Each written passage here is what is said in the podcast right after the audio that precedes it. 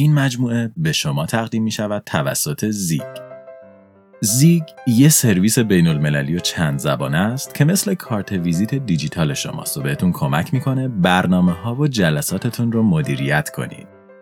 با زیگ شما می‌تونید صفحه شخصیتون رو داشته باشید لینک های مهمتون مثل ایمیل سایت و شبکه های اجتماعیتون رو بهش اضافه کنید و وقت جلساتتون رو باهاش و به شکل هوشمند مدیریت کنید بدون اینکه لازم باشه هیچ هزینه ای بکنید برای کسب اطلاعات بیشتر می‌تونید به لینک موجود در توضیحات مراجعه کنید یا تا انتهای پادکست صبر کنید در سال 1953 دو دانشمند از دانشگاه شیکاگو با نامهای استنلی ال میلر و هارولد سی یوری تصمیم گرفتند در آزمایشی ساده و پیش پا افتاده یک گلخونه برای خودشون درست کنند. گلخونه ای با اکوسیستمی بسته که از مجموعه ای از شیشه ها و محوزه های مختلف کوچیک تشکیل شده بود و با گلخونه های عادی یه مقدار فرق می کرد. گلخونه میلر و یوری شرایطی مشابه سالهای اولیه زمین داشت و برای این ساخته شده بود تا وضعیت سیاره آبی ما رو در ابتدای عمر خودش بررسی کنه. عناصر اصلی این اکوسیستم گاز متان، آمونیاک، هیدروژن و آب بود و به خاطر ساختار متان مقداری کربن هم در اون یافت می‌شد. این عناصر به شکل سوپی شیمیایی در اکوسیستم جمع جور دو دانشمند قرار گرفته بودند و برای اینکه همه چیز طبیعی و به اون زمان شبیه باشه به یک محفظه دیگه وصل شده بودند که می‌تونست با ایجاد جرقه های کوچیک شبیه ساز رد و برق هایی باشه که اون زمان به شکل فراوون در جو زمین یافت می‌شد. هدف دو دانشمند بررسی امکان شکلگیری زندگی روی زمین بود. اونها می‌خواستن ببینن آیا وجود همین عناصر موادی که عناصر غالب زمین به شمار می‌رفتند برای ایجاد دنیایی که می‌تونست به شکل گیری زندگی ختم بشه کافی هست یا نه؟ بعد از گذر چند ماه میلر و یوری که با آزمایش ها و کلاس های دیگرشون در دانشگاه درگیر شده بودند اکوسیستم عجیب و غریب خودشون رو به فراموشی سپردند و گلخونه کوچیک که از یک سوپ شیمیایی مشابه زمین قدیمی ما تشکیل شده بود در انبارهای دانشگاه شیکاگو به فراموشی سپرده شد. چندین دهه بعد و در دهه 2000 گروهی دیگه از دانشمندان دانشگاه شیکاگو متوجه این اکوسیستم عجیب و غریب شدند و تصمیم گرفتن اون رو بیرون بیارند و وضعیت عناصر داخلش رو بررسی کنند. و خب اونها اصلا انتظار چیزی که باهاش مواجه شدند رو نداشتند. همه کربن های موجود در گاز متان به آمینو اسید تبدیل شده بودند. شکر، لیپیدها و نوکلئیک اسیدهایی که پیش نیاز شکلگیری زندگی بودند. به عبارت دیگه گلخونه بیجان میلر و یوری خیلی آروم داشت درون خودش زندگی رو خلق می کرد. سلام ما انسان ها درباره خودمون اطلاعات زیادی داریم درباره اینکه بدن و مغزمون چطور کار می‌کنه اجدادمون چه ویژگی هایی داشتند جهش های طبیعی چطور باعث شده به جایی که الان هستیم برسیم و حتی موجوداتی که قبل از ما وجود داشتند چه شباهت ها و تفاوت هایی با همون داشتند ما حتی می‌تونیم این درخت زندگی رو تا نخستین میکروارگانیسم هایی که بیش از سه میلیارد سال پیش در زمین وجود داشتند ادامه بدیم و درباره تک تک این موجودات اطلاعات جمع و تحقیق کنیم. ولی به اینجای راه که می‌رسیم دانشمون هم به انتهای مسیر خودش می‌رسه. چرا که اینجا جایی که هیچ قدمی قبل از اون برای بررسی وجود نداره. سه میلیارد و 700 میلیون سال پیش زمانی که زندگی به شکلی ناگهانی و از دل تاریکی روی زمین ظاهر میشه و مسیر چند میلیارد ساله خودش رو ادامه میده. درباره شکلگیری حیات روی زمین تئوری های مختلفی وجود داره. از سنگ های فضایی که هنگام برخورد با زمین اولین موجودات زنده رو با خودشون به این سیاره آوردند تا شدت گرمای مجراهای دریایی، شکلگیری متابولیسم و حتی یادگیری خودتکثیری ذرات. اما همه اینها در یک نقطه به هم می‌رسند. و اون هم مبنای کربنی زندگی روی زمینه. حیات روی زمین بدون اتم کربن تقریبا غیر ممکنه. ساختار وجودی ما حیوانات و اساسا هر موجود زنده‌ای که روزگاری وجود داشته و روزی قرار در این سیاره وجود داشته باشه با اتم کربن گره خورده و اهمیت این ذره اونقدر بالاست که دانشمندان معتقد هستند حتی اگه قرار باشه روزی حیاتی خارج از کره زمین یافت بشه اون حیات هم چاره ای جز کربنی بودن نداره و باید از قوانین زندگی روی زمین پیروی کنه. ولی چرا؟ چه چیز کربن باعث شده تا وجود ما و اساسا کل حیات و زندگی به اون وابسته باشه کربن عنصری غیر فلزیه که درون هسته خودش 6 تا پروتون و 6 تا نوترون و در بیرون از هسته 6 تا الکترون داره و از این 6 تا از 4 تا الکترون در دسترس برای تشکیل پیوندهای شیمیایی برخورداره. خب اینا یعنی چی؟ یعنی اینکه کربن یه آغوش باز داره که می‌تونه راحت ذرات دیگر رو بغل کنه و با اونها ترکیبهای شیمیایی تشکیل بده. ذراتی مثل هیدروژن، نیتروژن، اکسیژن، گوگرد و حتی اتمهای کربن دیگه. ذراتی که بیش از 99 درصد وزن تمامی ارگانیسم های زنده در جهان رو تشکیل میدن. به عبارت دیگه کربن اون ذره شبکه سازیه که باعث شده عناصر تشکیل دهنده بدن ما بتونن به هم وصل بشن و وجود ما رو تشکیل بدن. حالا چه این وجودیت یک میکروارگانیسم دریایی برای سه میلیارد سال پیش باشه چه شمایی که الان هدفون تو گوش دارید استرینکست گوش می‌دید زنجیره های ترکیبی نوکلئیک اسیدها به ساخت زنجیره های پروتئینی کمک می‌کنند که با کمک زنجیره های کربوهیدرات ها تولید و تکثیر میشند و چرخه ای رو برای تولید و باز تولید چک میدن که پایه و اساس حیاته. قابلیت ترکیب های پیچیده کربن اون چیزی بود که به میکروارگانیسم های اولیه اجازه داد تا ترکیب های مختلف رو جستجو و امتحان کنند و با رسیدن به ساختاری پایدار ذره ذره اجزای پیچیده تری در خودشون ایجاد کنند و زندگی روی زمین رو روز به روز گسترش بدن. بدون کربن و چهار الکترون کنجکاوش زمین هیچ وقت نمی‌تونست ترکیبات گسترده و اساسی برای زندگی رو پیدا کنه و احتمالا بعد از گذر 4.5 میلیارد سال همچنان یک سوپ مرگبار و بیجون باقی میموند که نه چیزی درش وجود داشت نه می‌تونست به وجود بیاد و نه به بقای خودش ادامه بده.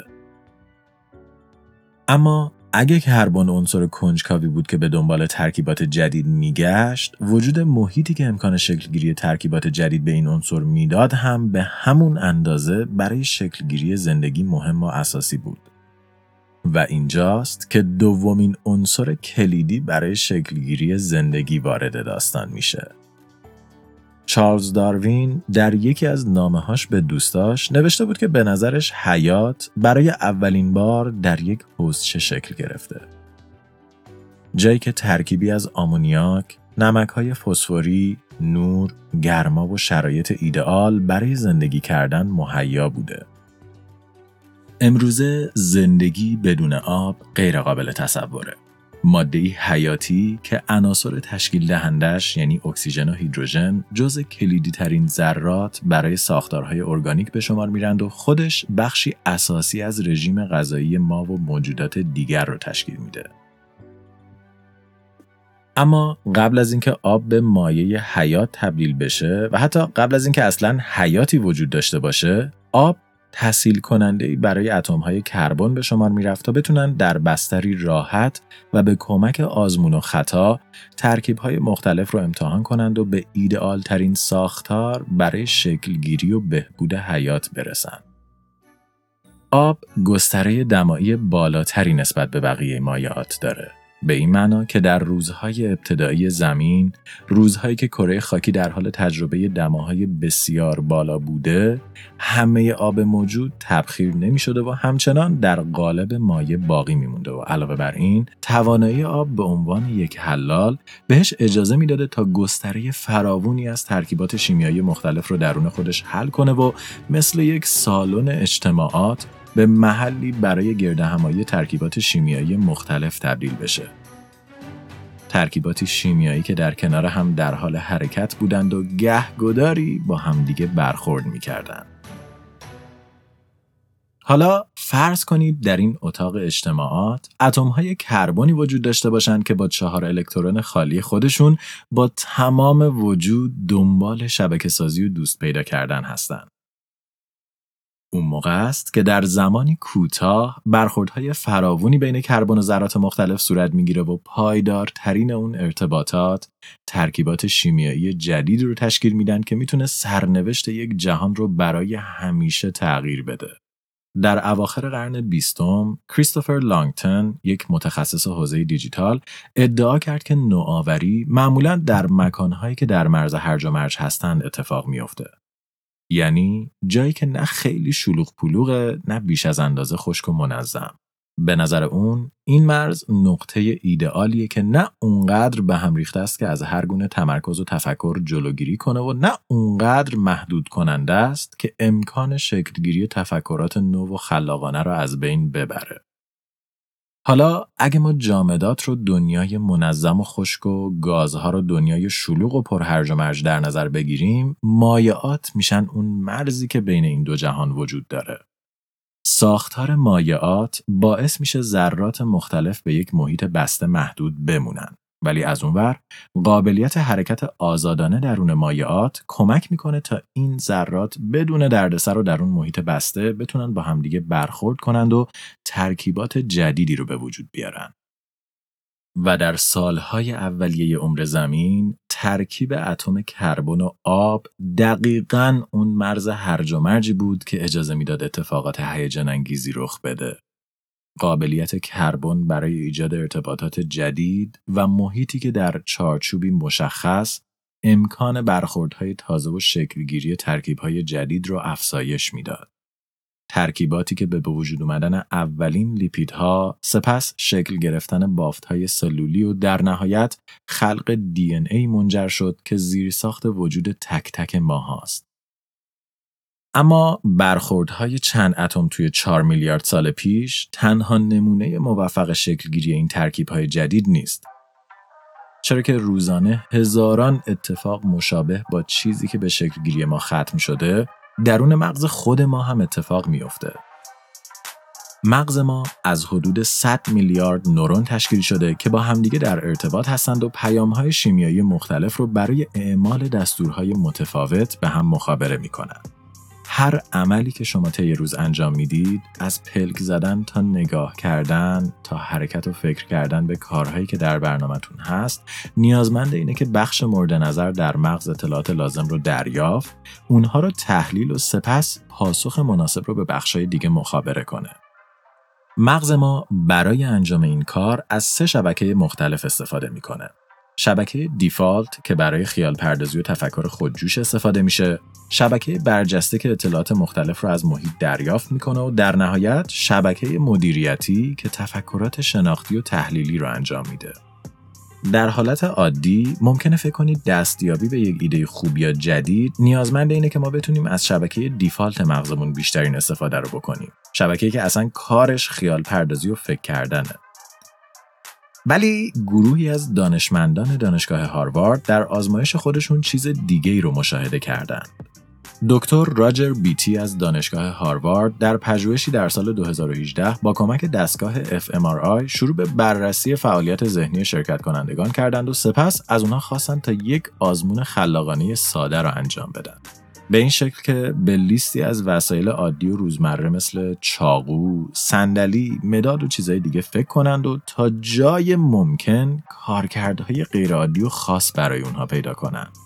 چیزی که راجر بیتی و اعضای تیمش مشاهده کردند این بود که خلاق ترین افراد و کسانی که بیشترین استفاده های غیر عادی برای ابزارهای روزمره رو پیدا می کردند کسانی بودند که می‌تونستند هر سه بخش مغزشون رو به شکل همزمان فعال کنند و با فعال کردن این سه بخش احتمال شکلگیری اتصالات نورونی رو به حد اکثر برسونند.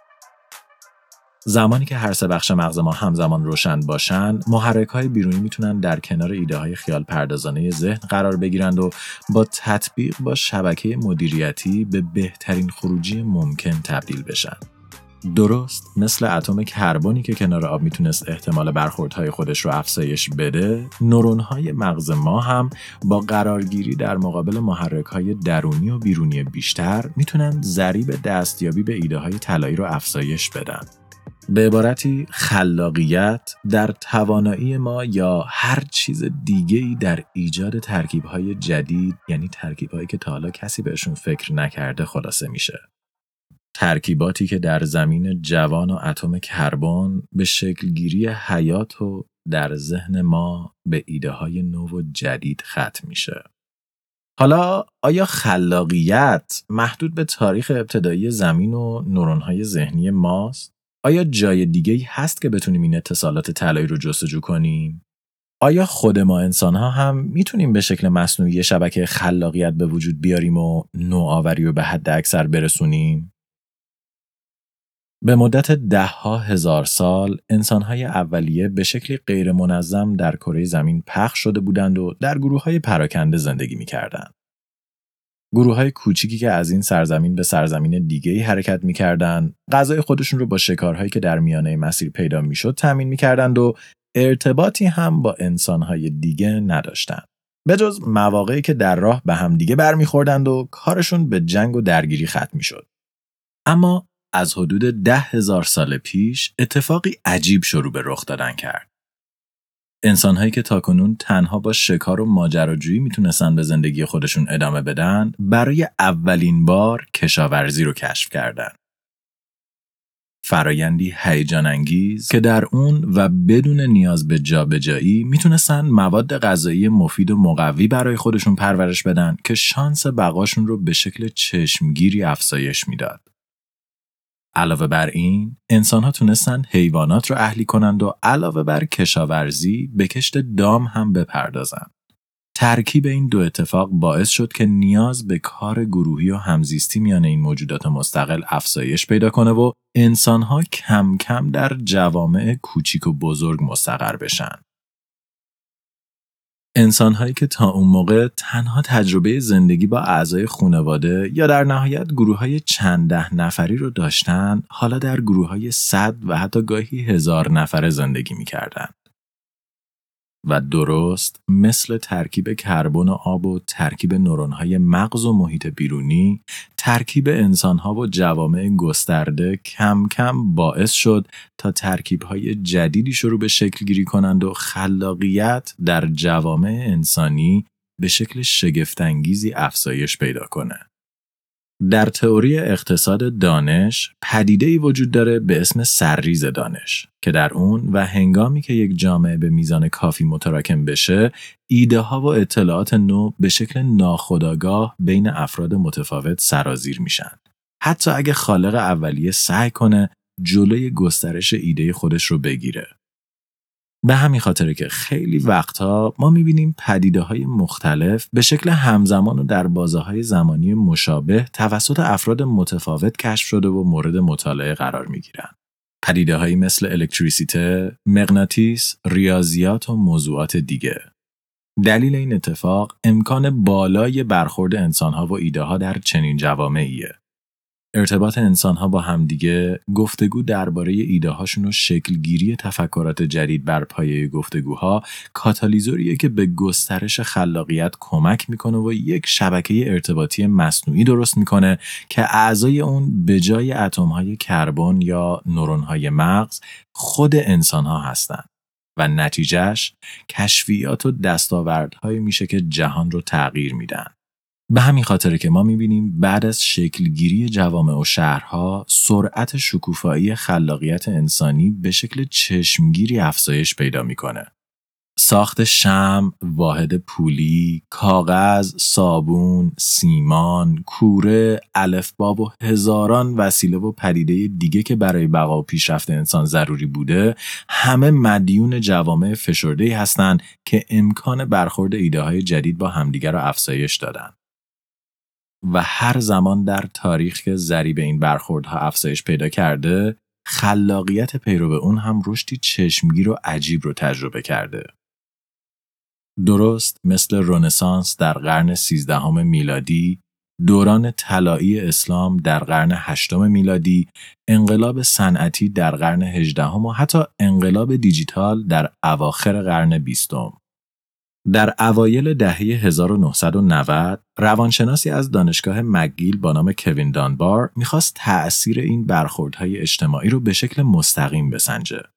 آقای دانبار می‌خواست تأثیر نوآوری در آزمایشگاه های بیولوژی مولکولی رو بررسی کنه ولی از اونجایی که می‌دونست انجام پرسشنامه و مصاحبه و جمعآوری داده از گزارش ها می‌تونه نتیجه غیر واقعی رو به اون ارائه بده تصمیم گرفت فرایند ثبت اطلاعات رو به شکل مستقیم انجام بده.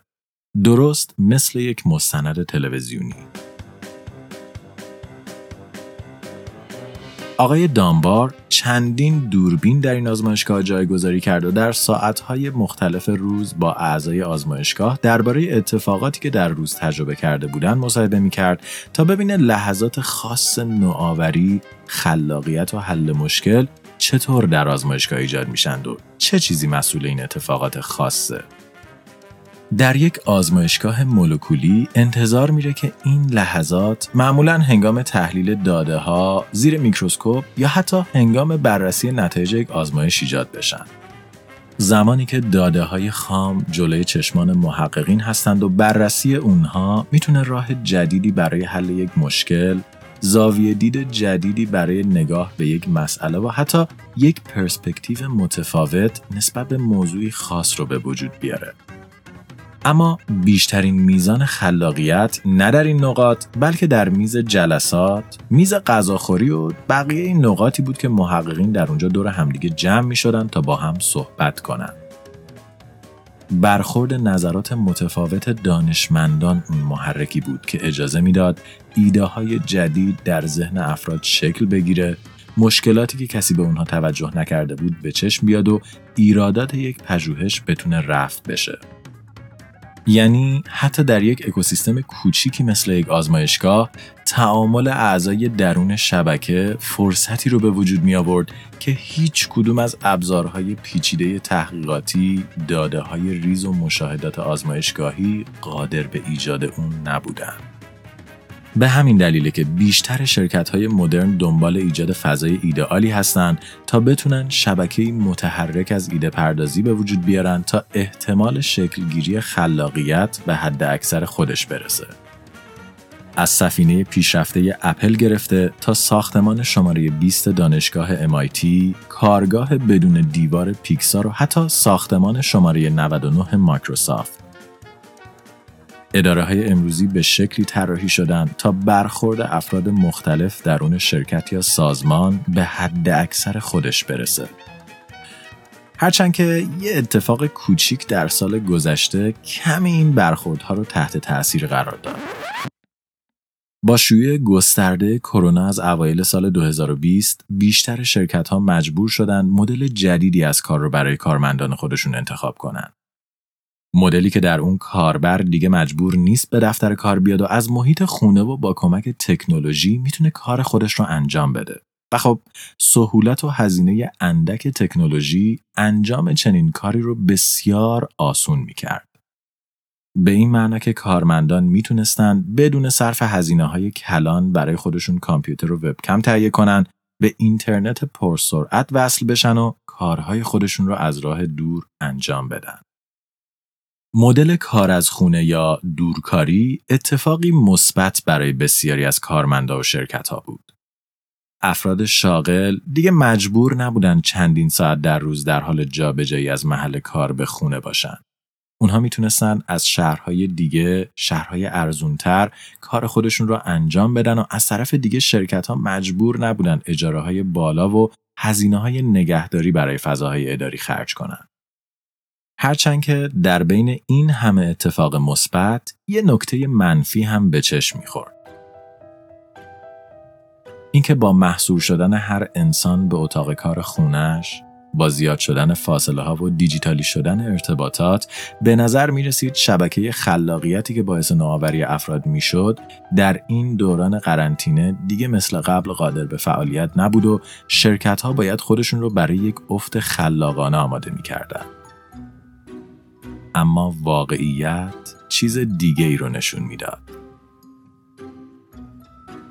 پریتویراج چودوری یه آینده پژوه درباره موضوع کار از دانشگاه هاروارد که همین امسال پژوهشی رو برای ایجاد این گروهک های گفتگو به شکل مجازی انجام داده. چودوری در پژوهش خودش به شکل رندوم کارمندان مختلف یک شرکت به خصوص کارمندان درجه پایینتر و مدیران رو به شکل مجازی به همدیگه وصل می‌کرد تا گفتگوهای متفرقه و خارج از چارچوب کار داشته باشند و با همدیگه صحبت کنند. نتیجه این پژوهش نشون می‌داد که شرکت در این گفتگوهای مجازی نه تنها حال روانی کارمندان رو به شکل قابل توجهی افزایش می‌داد بلکه به ایجاد یک چرخه اشتراک گذاری تجربه اطلاعات مفید و خلاقیت هم کمک می‌کرد و نکته عجیب اینجا بود که این دور همی های مجازی گاهی حتی از دور همی های فیزیکی هم مفیدتر واقع می شد. چرا که در صحبت‌های گروهی حضوری ما همیشه به افرادی که در دایره نزدیک ما قرار دارن محدود میشیم و از یه جایی به بعد دیگه حتی سعی به برقراری ارتباط با کسانی که دورتر هستن نمی کنیم. در حالی که آزمایش آقای چودوری هدف اساسیش ایجاد ارتباط بین کسانی بود که در حالت عادی کاری به همدیگه نداشتند. در سال 1973 مارک گرانووتر یه استاد جامعه شناسی از دانشگاه استنفورد مقاله رو منتشر کرد با نام قدرت ارتباطات ضعیف. در این مقاله آقای گرانووتر از دو مدل ارتباط بین انسان ها نام برد. ارتباطات قوی یا strong ties و ارتباطات ضعیف یا weak ties. ارتباطات قوی میشن افراد نزدیک به ما فامیل، خونواده، دوستان و آشنایانی که به شکل پیوسته و مستمر باشون ارتباط داریم. اما از این گروه که بیرون میایم می‌رسیم به افرادی که اونقدر باشون آشنا نیستیم. خیلی نمیشناسیمشون و گهگداری و به شکل گذری یا کوتاه میبینیمشون و باشون صحبت می‌کنیم. اینا میشن ارتباطات ضعیف ما. طبق تحقیقات آقای گرانووتر اهمیت گروه دوم به مراتب از گروه اول بیشتره 80 درصد افرادی که شغل جدیدی پیدا می‌کنن از طریق افراد گروه دوم تونستن به این هدف برسن. بیشتر ایده های جدیدی که افراد به ذهنشون می‌رسه از ارتباطات ضعیفشون بوده و حتی کسانی که افراد بیشتری رو در این گروه دارند حال روحی بهتری دارند. دلیل این موضوع هم واضحه. افرادی که در دایره نزدیک ما هستن معمولا کسانی هستند که تفکری مشابه ما دارن سلایقشون با ما شبیه و حتی خیلی وقتا کار یکسانی رو انجام میدن. به همین خاطر چون این افراد مثل خودمون فکر می‌کنند ارتباط با اونها باعث ایجاد ترکیب های جدید نمیشه. از اونور افرادی که در گروه دوم هستند کسایی که معمولا ایدئولوژی متفاوتی دارن. کارشون عادتاشون و رفتاراشون با ما فرق می‌کنه و خیلی به ما نمی‌خورن و دقیقا به همین خاطر ارتباط با این آدم باعث میشه ذهن شما به ترکیب های جدیدی برسه که در حالت عادی ممکن بود ازش مخفی باشه و تحقیقات چودوری در ملاقات های مجازی نشون می‌داد که فضای اینترنت بهترین گزینه برای رسیدن به این ارتباطات ضعیفی بود که محیط کاری ما را ازش محدود می‌کرد. آقای چودری دید که در این جلسات پدیده مشابه با سرریز اطلاعاتی که جوامع اولیه شاهد اون بودن اتفاق میافتاد و شبکه‌ای برای جابجایی اطلاعات مختلف به شکل طبیعی و غیر مستقیم ایجاد می‌شد.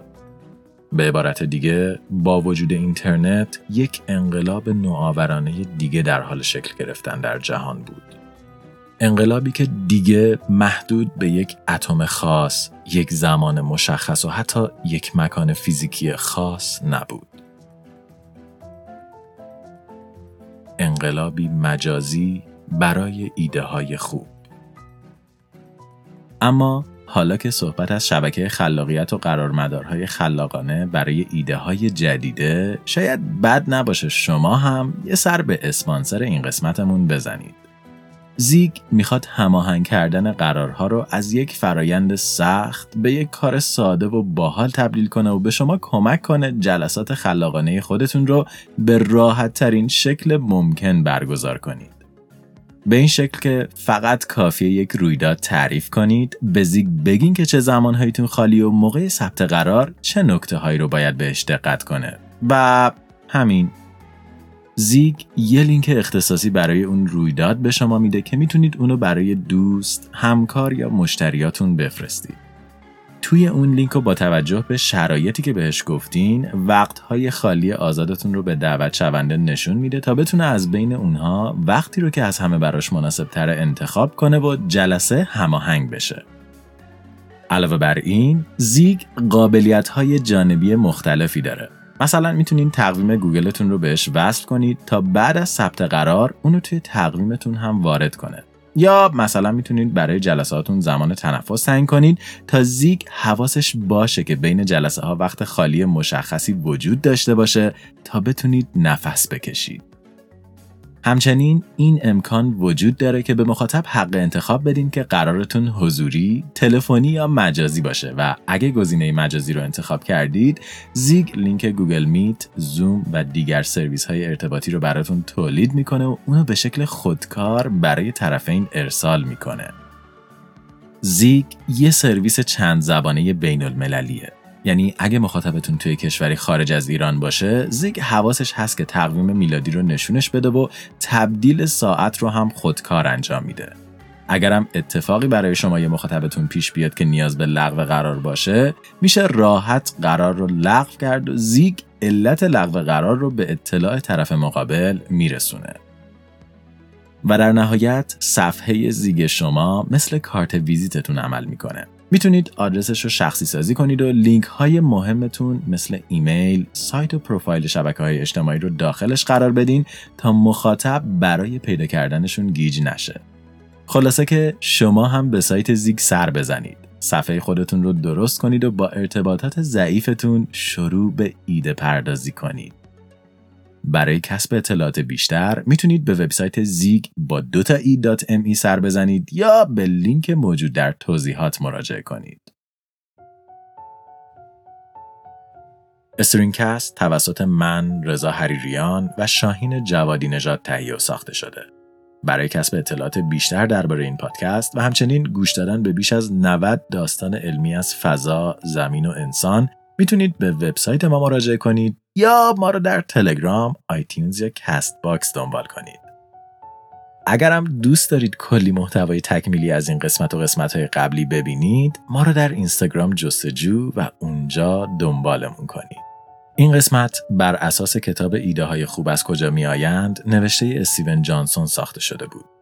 اگه دوست دارید درباره روش های دیگه که خلاقیت در ذهن ما شکل می‌گیره بیشتر بدونید بهتون توصیه می‌کنیم حتما این کتاب رو مطالعه کنید یا خلاصه اون رو در پادکست StringBooks گوش بدید.